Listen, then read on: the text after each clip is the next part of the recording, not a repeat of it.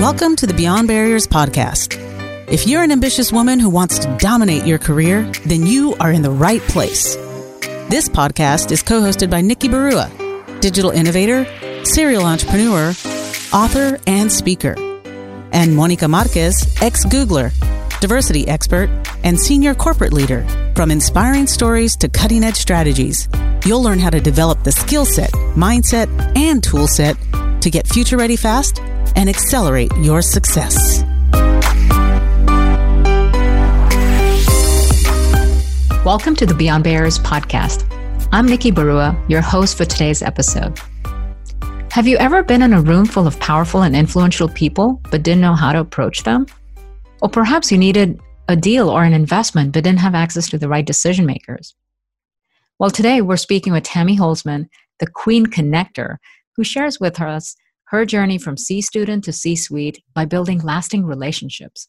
She shares how your network fuels your net worth and why emotional intelligence matters even more in the digital age. Tammy is an investor, advisor, entrepreneur, motivational speaker, and author of the best selling book From C Student to the C Suite A Modern Day Guide to Business and Relationships. Tammy began her career in the entertainment industry as a talent agent, show creator, and executive producer with development deals at NBC, HBO, and the Fox network. She segued into a successful career leading global business development for a professional services company and was instrumental in driving revenue growth, which led to its acquisition by Accenture. Tammy also served as Chief Brand Officer of the Plastic Bank, a social impact company turning waste into currency. Today, Tammy is a lead partner with Halogen Ventures and also contributes her expertise as a guest lecturer at UCLA, USC, and Loyola Marymount. In this episode, Tammy shares actionable strategies on getting access to powerful people, always creating value in relationships, and showing up confidently and authentically to level up in your career. Visit I'mBeyondBarriers.com where you will find show notes and links to all the resources referenced in this episode, including the best way to get in touch with Tammy. Tammy, welcome aboard. We're so excited to have you. Um, so, you are this incredible uh, force of nature that is a former corporate executive, you're an entrepreneur, an investor, a speaker, a coach, and mentor, author of a best selling book, and you're an incredibly kind person who's super authentic in every way. Um, a fashionista who knows how to throw fabulous parties, and you give the best hugs. So, welcome. We're so excited to have you. Tell us a little bit about your life story and how Tammy became Tammy. With an intro like that, I think we should stop the interview now. um, how did I become Tammy? Um, that's a great question. Uh, I was a girl that probably in school never felt like I was smart enough. I questioned myself, but I did have this crazy ability to form friendships and um, get things accomplished by my relationships in my path of my life. So it's very interesting. I would say I reinvented, I'm a story of reinvention. It was funny because in school, I was thinking, what do I want to do when I grow up? I want to be in the entertainment business.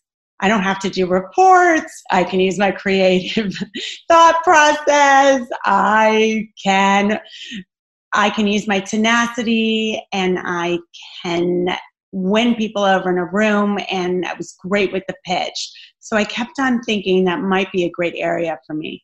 So I started in the entertainment business and that led me into the sports business. I think if you see opportunity along the way, and you're daring enough to go for it, then you should pivot because it's going to keep you excited and it's going to be fun. And from there, from being in the sports business, I actually failed. There was so much opportunity. It was in 2008, and the economy was tanking, and I had to close down my entrepreneurial life and take a job. And again, it was my relationships that helped me get to that job because I had a crazy Rolodex and I had approached all the people I had met in my career. I don't I think one thing we should all think about as we meet people in our careers is meet interesting people. You mm-hmm. you don't need the relationship maybe today, but you might need it tomorrow. So I had this great Rolodex of the potential for tomorrows. And then I ended up nailing a job in a career I knew nothing about. And I built a web operations business, and we ended up selling that to Accenture. And then from there, I authored the book. And today I'm an investor and an advisor and constantly looking for what's next today, even now. So, that attitude of curiosity and daring and, and just having fun along the way um, has allowed you to really switch lanes so many times and yet find success even in areas that were new to you. Success comes in many forms right? So when i had my management company where i was ended up being representing talent and being in television production as well being a tv show creator executive producer there were times where you weren't making any money and then mm-hmm. when you did make money it was potentially a windfall so what does success look like success could be how you feel about yourself. Success could be how other people perceive you. Success is happiness. So uh, it looks it's it's it shares different forms along your journey. Yeah.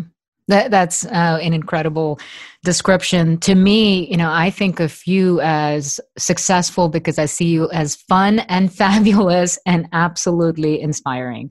And uh, you know so much of what you have accomplished in your life and created for other people um, is chronicled in your book which i'm a huge fan of.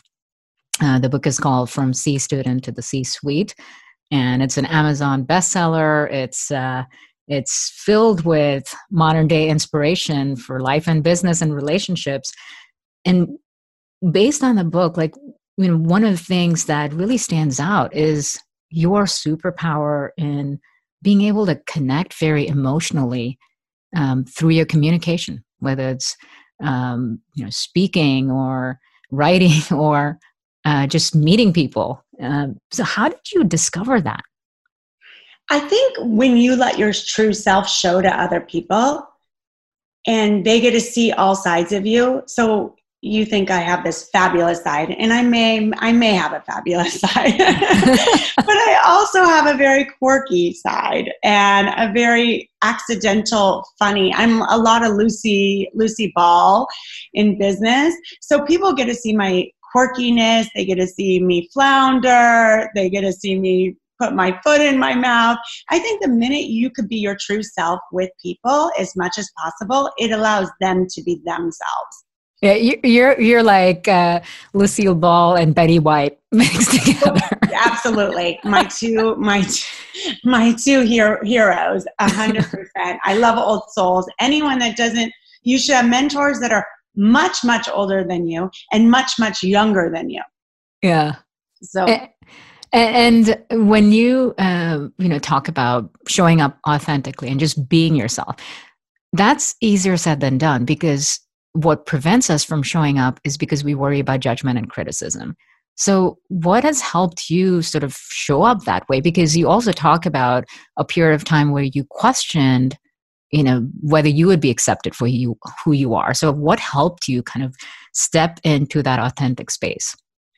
I was a combination of both. On one side, I felt like I was a complete fake and I fooled everybody. I had written this in the book, Am I a Fake? a whole section, not to find out right before the book got published at the time that imposter syndrome was a real thing. And now imposter syndrome is discussed. When I had written the book, there was no discussion on it. So I was putting it all out there. And on the other side of that, really understanding that I had it kind of made me think maybe other well other people did have it because the definition in imposter syndrome is feeling like a fake or fraud, but understanding that 70% of successful people have it. Yeah.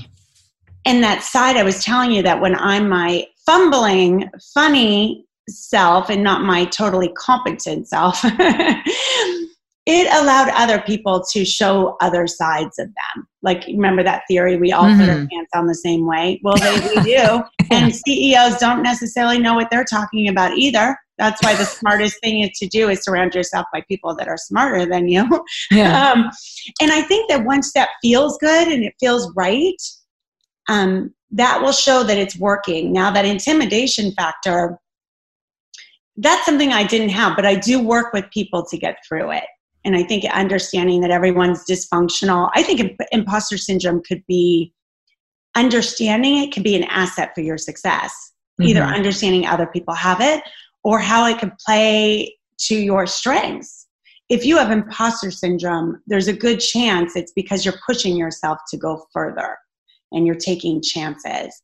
And if you let people see that you may not know everything and you need your help, that's when your EQ kicks in. And people can be empathetic and they can teach you and they can mentor you. And that's how you build strong relationships. You have people believe in you and you have people bringing you up. That's an emotional connection that's hard to break when they want responsibility for your success. Let everyone take responsibility for your success.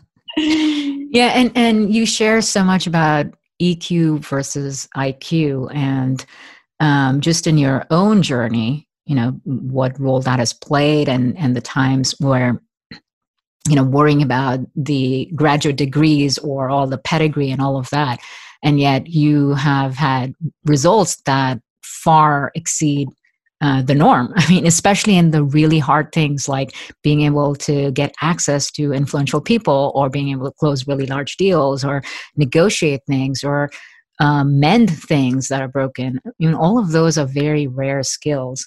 So tell us a little bit more about your perspective on the power of EQ and also to give hope and inspiration to um, women out there that might think, I don't have the perfect resume. In fact, one of the things you also talk about is the resume versus CV, right? So tell us a little bit more about someone who might be looking at their LinkedIn profile or their resume and saying, mm, I don't have what it takes.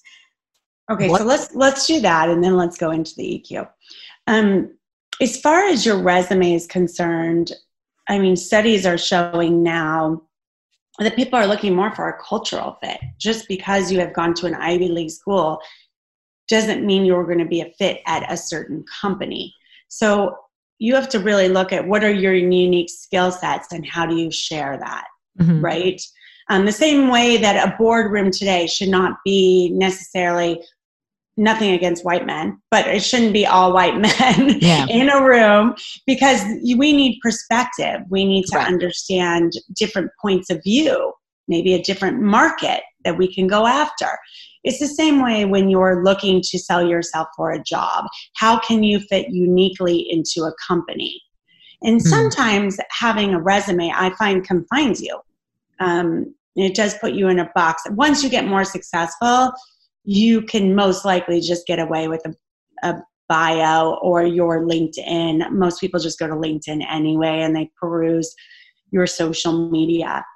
I think the thing with women wanting them to understand, I think it's what's such what's so great right now in what's happening in the world and what people are looking for. Let me just give it, I want to give a, a real example because according to the World Economic Forum, by this year, by 2020, it's our ability to problem solve, think mm-hmm. creatively, mm-hmm. coordinate with other people, manage people, um, your connection. It's it's if you can focus being on compassionate, sustainable relationships, you're going to see the benefit of this play out in the long run as your career growth expands into even uncharted territories.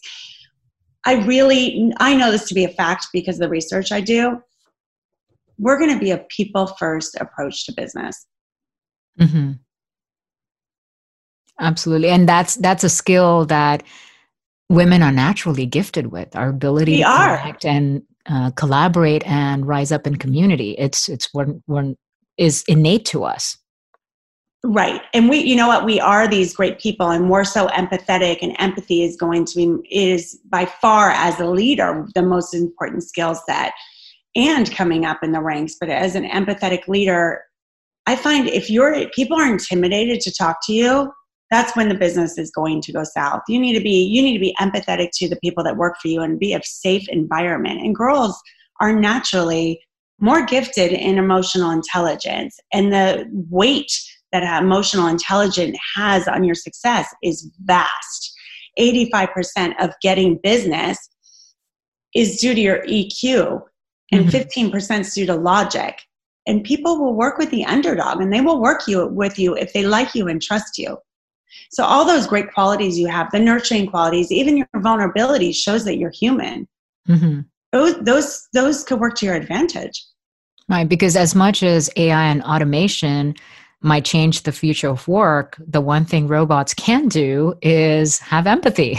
Exactly. and or have EQ. So it's it's uh, excelling at the things that uh, machines can take over. And, and this is a natural trait that women have. So how do you Absolutely. hone in on it and how do you take the fear away? But 800, just so you, this is why it's so important in the digital age, which I know is an important conversation with you, is that 830 million jobs are going to be eliminated by 2030. So, Tammy, you uh, you mentioned how women are innately skilled in connecting and building relationships, and also have the gift of empathy and higher emotional intelligence. Tell us your perspective on this interesting dilemma, then, because so many women have a huge network of friendships and relationships, and yet they're often embarrassed or feel awkward about asking those very same people for help or asking them for business. You have mastered that. You're one of the best at it. So tell us what guidance would you give and why that dilemma? And there's a certain things that men feel more comfortable in in general, and I would say bragging is one of them. They have no issue with bragging. We look at it as tacky number one. Number two, I would say that men they don't have to be they don't have to fight for perfection before they ask for something women were raised to be perfect right we had mm-hmm. potentially our bows in our hair it was the messages we were getting mm-hmm. when we were young so if something's not perfect we don't want to ask for the favor correct yeah um, in business I would say that when you're applying for a job, men will apply for a job if they're 50% qualified, women apply for a job if they're 100% qualified. In addition, when going to companies, we take a job and we put our head down trying to master every detail before we show our results. Men, they take the job, they're doing their work, and they're already networking within the organization to see who they need to align with to go ahead and get the confidence get the mentorship and speak up to get ahead. We're already worrying about our pro- our process and our projects to be perfect. And trying That's to do it all alone. yes, and we're doing it all alone. Si- very good point. Completely siloed. Um, the thing is with women, if you, I think sometimes just educating, sometimes how men do it, and give credit where the men are get credit where credit is due. I try to mm-hmm. point this out to women. Well, men are doing this a lot better than we are. And I think if we make women aware of just even statistics or how their men potentially are approaching business, we might follow suit as well. And understanding that we need to ask. I know it is the mm-hmm. most brutal thing, but if you get one meeting, it gives you the courage to get the next meeting. And there's a momentum. It's the same way I was saying early on when I see people respond to my personality because I see them start to be themselves, I light up. It's a high that I can't explain for me. It's it's such a high. But then it's I'm confident enough to approach someone else that seems very unapproachable. Right. So you're getting that evidence and that feedback that exactly. this is actually working positively, so you do more of it. But you wouldn't get that feedback if you never tried it in the first place. Exactly. And I think the hardest part for girls is to ask, but the best way to do it is to ask. One thing I know might come up at some point in here is you could, a good way for girls to do this would be find, really find an accountability partner um, I still do this today because no matter how confident I seem to do this all the time, I go into my lows where I just, it's just not feeling it. So I will ask someone, will you make sure that I've approached the following people by a date and time? Mm. so I still do that today. Wow, that that's a that's a fantastic habit and accountability uh, tip. Um, what is um, what is a very practical um, tip you could give to our audience about how to let's say they have someone within their organization or potentially an investor or somebody that they want to approach about an idea or simply just to you know get access to them but they don't know how literally don't know the words or the right approach could you share a little bit about how they might go about doing that this question does come up i was on a panel recently with an investment group out of Israel. And it's funny enough, it's all women that run the second largest investment group out of Israel. And this question did come up, and her answer was chutzpah. And I know that doesn't sound like what everyone wants to hear, but she said you need a little bit of chutzpah. Um, the one thing I try to do with people is you don't have to you can ask to compare notes, you can ask for their feedback, you could mm, ask for feedback, ask for a, one one quote I used to I, I've used in speaking engagements. Ask for money, get advice. Ask for advice, get money twice. Mm, I love that. okay, guess who that is? Do you know who is that quote's from? No. Pitbull. we can oh. sing it. Ask for advice, get money twice. You know? and honestly, it's the best. It really is the best quote for business. And you wonder why he's a great businessman on top of being a great musician that that's uh, also a great tip for our listeners because Tammy is an investor. So if you ask her for advice, you can get money twice. I find when I used to always ask for help from someone that was I looked up to, um, if I ask for advice, they want, like I mentioned before, oftentimes people do like to mentor and they do like to take credit for your success. So let them and uh, you know you ask for one meeting. If one as an investor if one meeting is not right they you could ask for three more meetings. Oh so you're not the right person. Can you make three in, can you make some introductions to people you think that might be appropriate?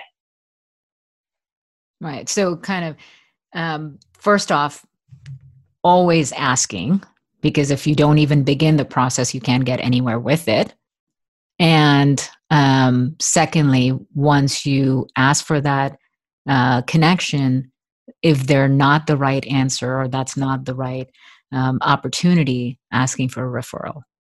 Absolutely. That's fantastic.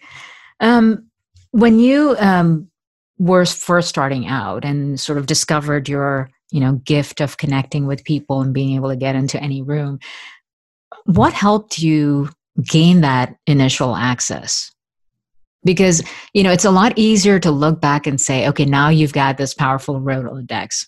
But what was that beginning part of it you know that helped you get there? I think no matter what you are what level you are are in business if you can add value to somebody else that changes the course of your relationship Mm. So let hmm. me give it at the most basic level. You meet someone and you talk to them and you learn a little bit about them that's not about business or is about business and you could send them an article when you that you had read. That's a good way and an easy way to add value. Oh, that's a really um, great tip. Another, you know, finding ways to add value saying, "Oh, you like sports. Well, wouldn't it be fun? I can introduce you to a friend of mine that works at the NFL. Well, just because they're they're really big in one part of their career doesn't mean they're even comfortable enough to build relationships in what their hobby might be, etc. So finding ways that you can add value in more of a personal way or a business way always changes the dynamic of a relationship. I can give another example and how because if you're short-sighted that's not the way to do business anyway. You have to look at relationships for the long run. So I had worked with a CMO from one of the major credit card companies. And funny enough, I really wanted to talk to him. And when he got off stage at this one event, everyone was swarming him. And when the lights are on and you're getting all the tension, it's great. But then once the lights go out, people are real were really intimidated to talk to him. Mm-hmm. So in this one case, I pretended I was going to get a sandwich, and I'm like, I've been wanting to talk to you. He's like, Well, have a seat because it's lonely at the top. He didn't want to sit alone. so a fun-filled, you know, day of drinking pina coladas, talking about architecture, letting him know what I already did for the company, how I can be helpful. I also shared a story with him about how people were perceiving him in a loving, honest way. He was a new C suite executive, and I was having trouble moving forward on my business because people were intimidated by him and they were nervous about their jobs, etc. So I told him in the nicest way that he was cock blocking my business.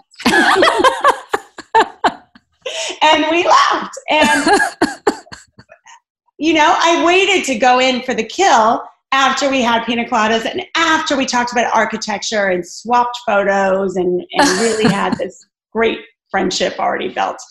So, anyway, now this guy already has set up the meetings I needed for the future to grow the business.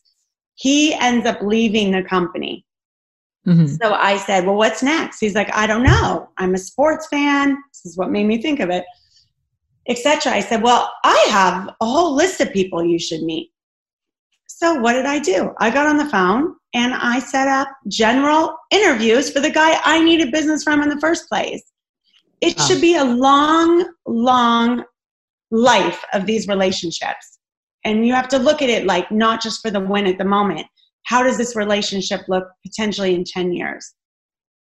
Right. Because in each case, you're really the starting point is simply caring enough about right. the other person and figuring out how to create value for them as opposed to focusing on the taking and what's right. in it for me right this minute right so it's that's uh, great for especially for women that are just starting out in their career that might have just graduated from college and are in their first jobs and they're looking at their linkedin network and it's really tiny or not very influential they're looking at their peer groups or you know how do they get access?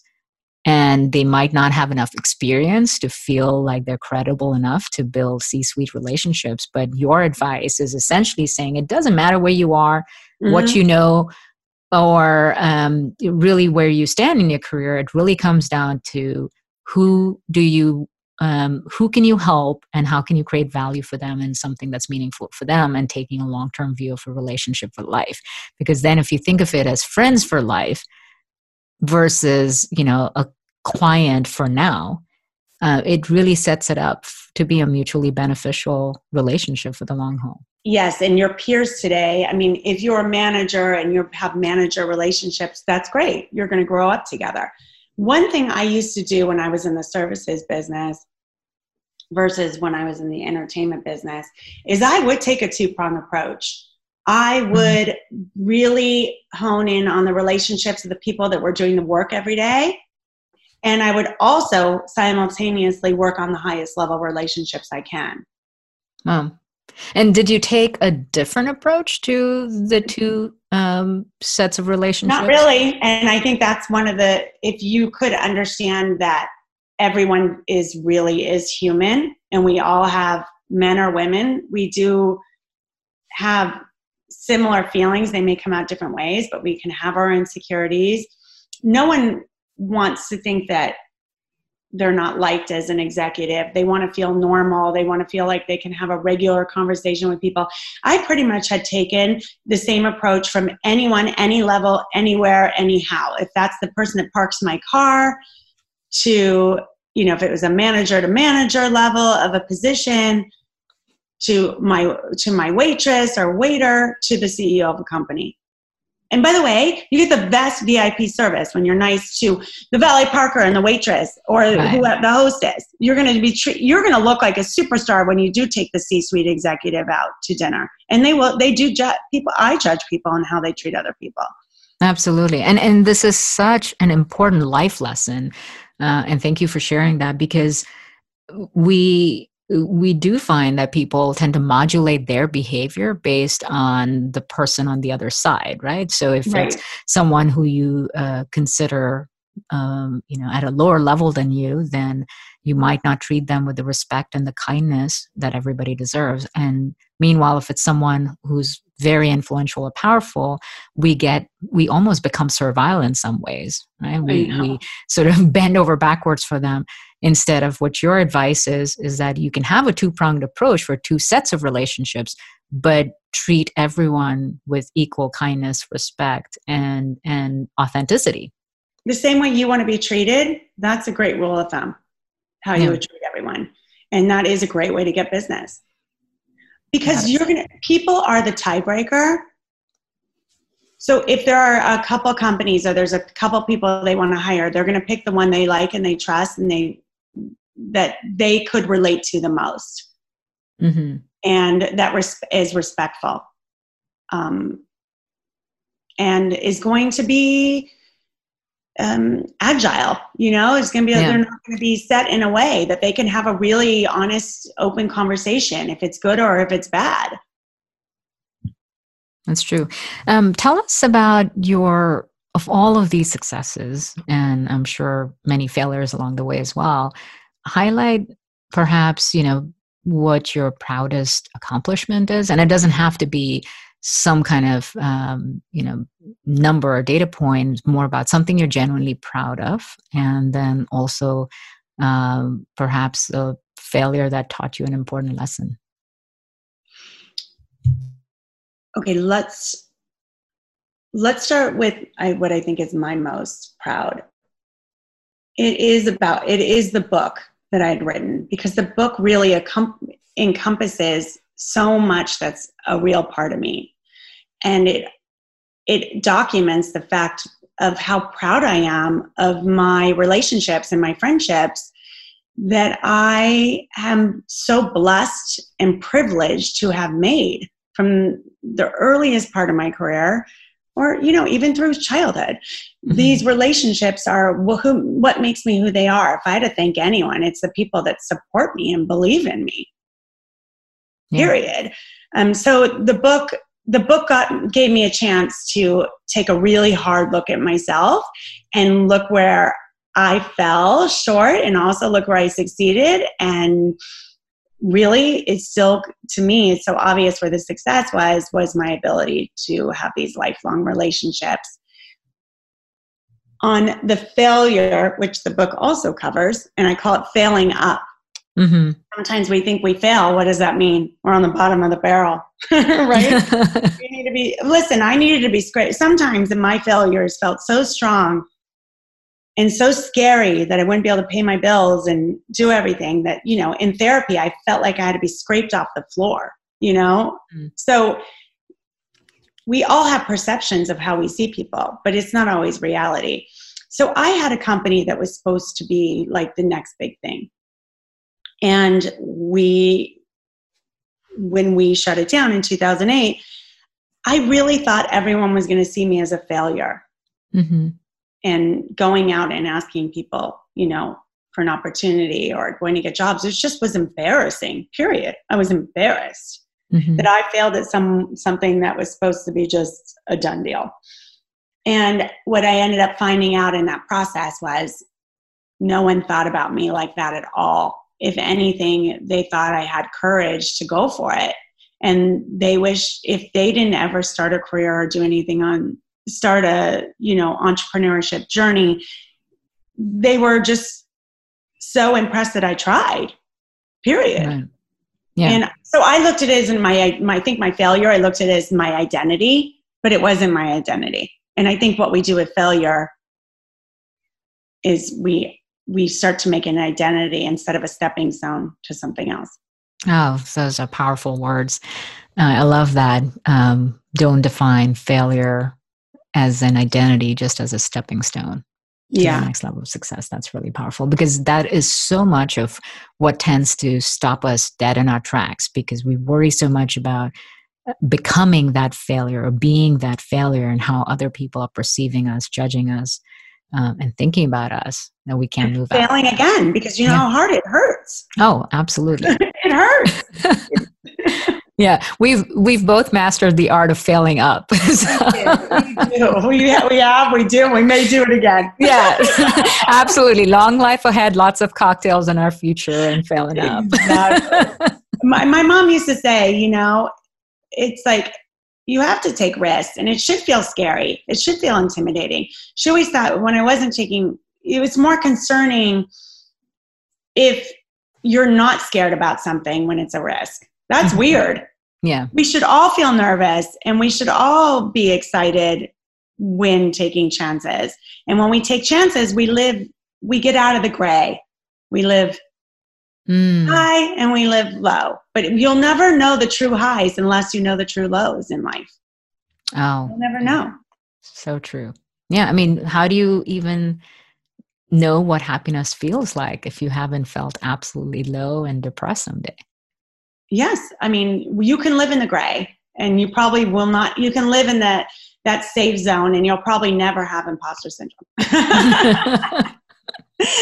well, you know, one of the things I love about imposter syndrome actually is is the fact that it's uh, people that have uh, a track record of success that tend to suffer from it right. more that are high achieving.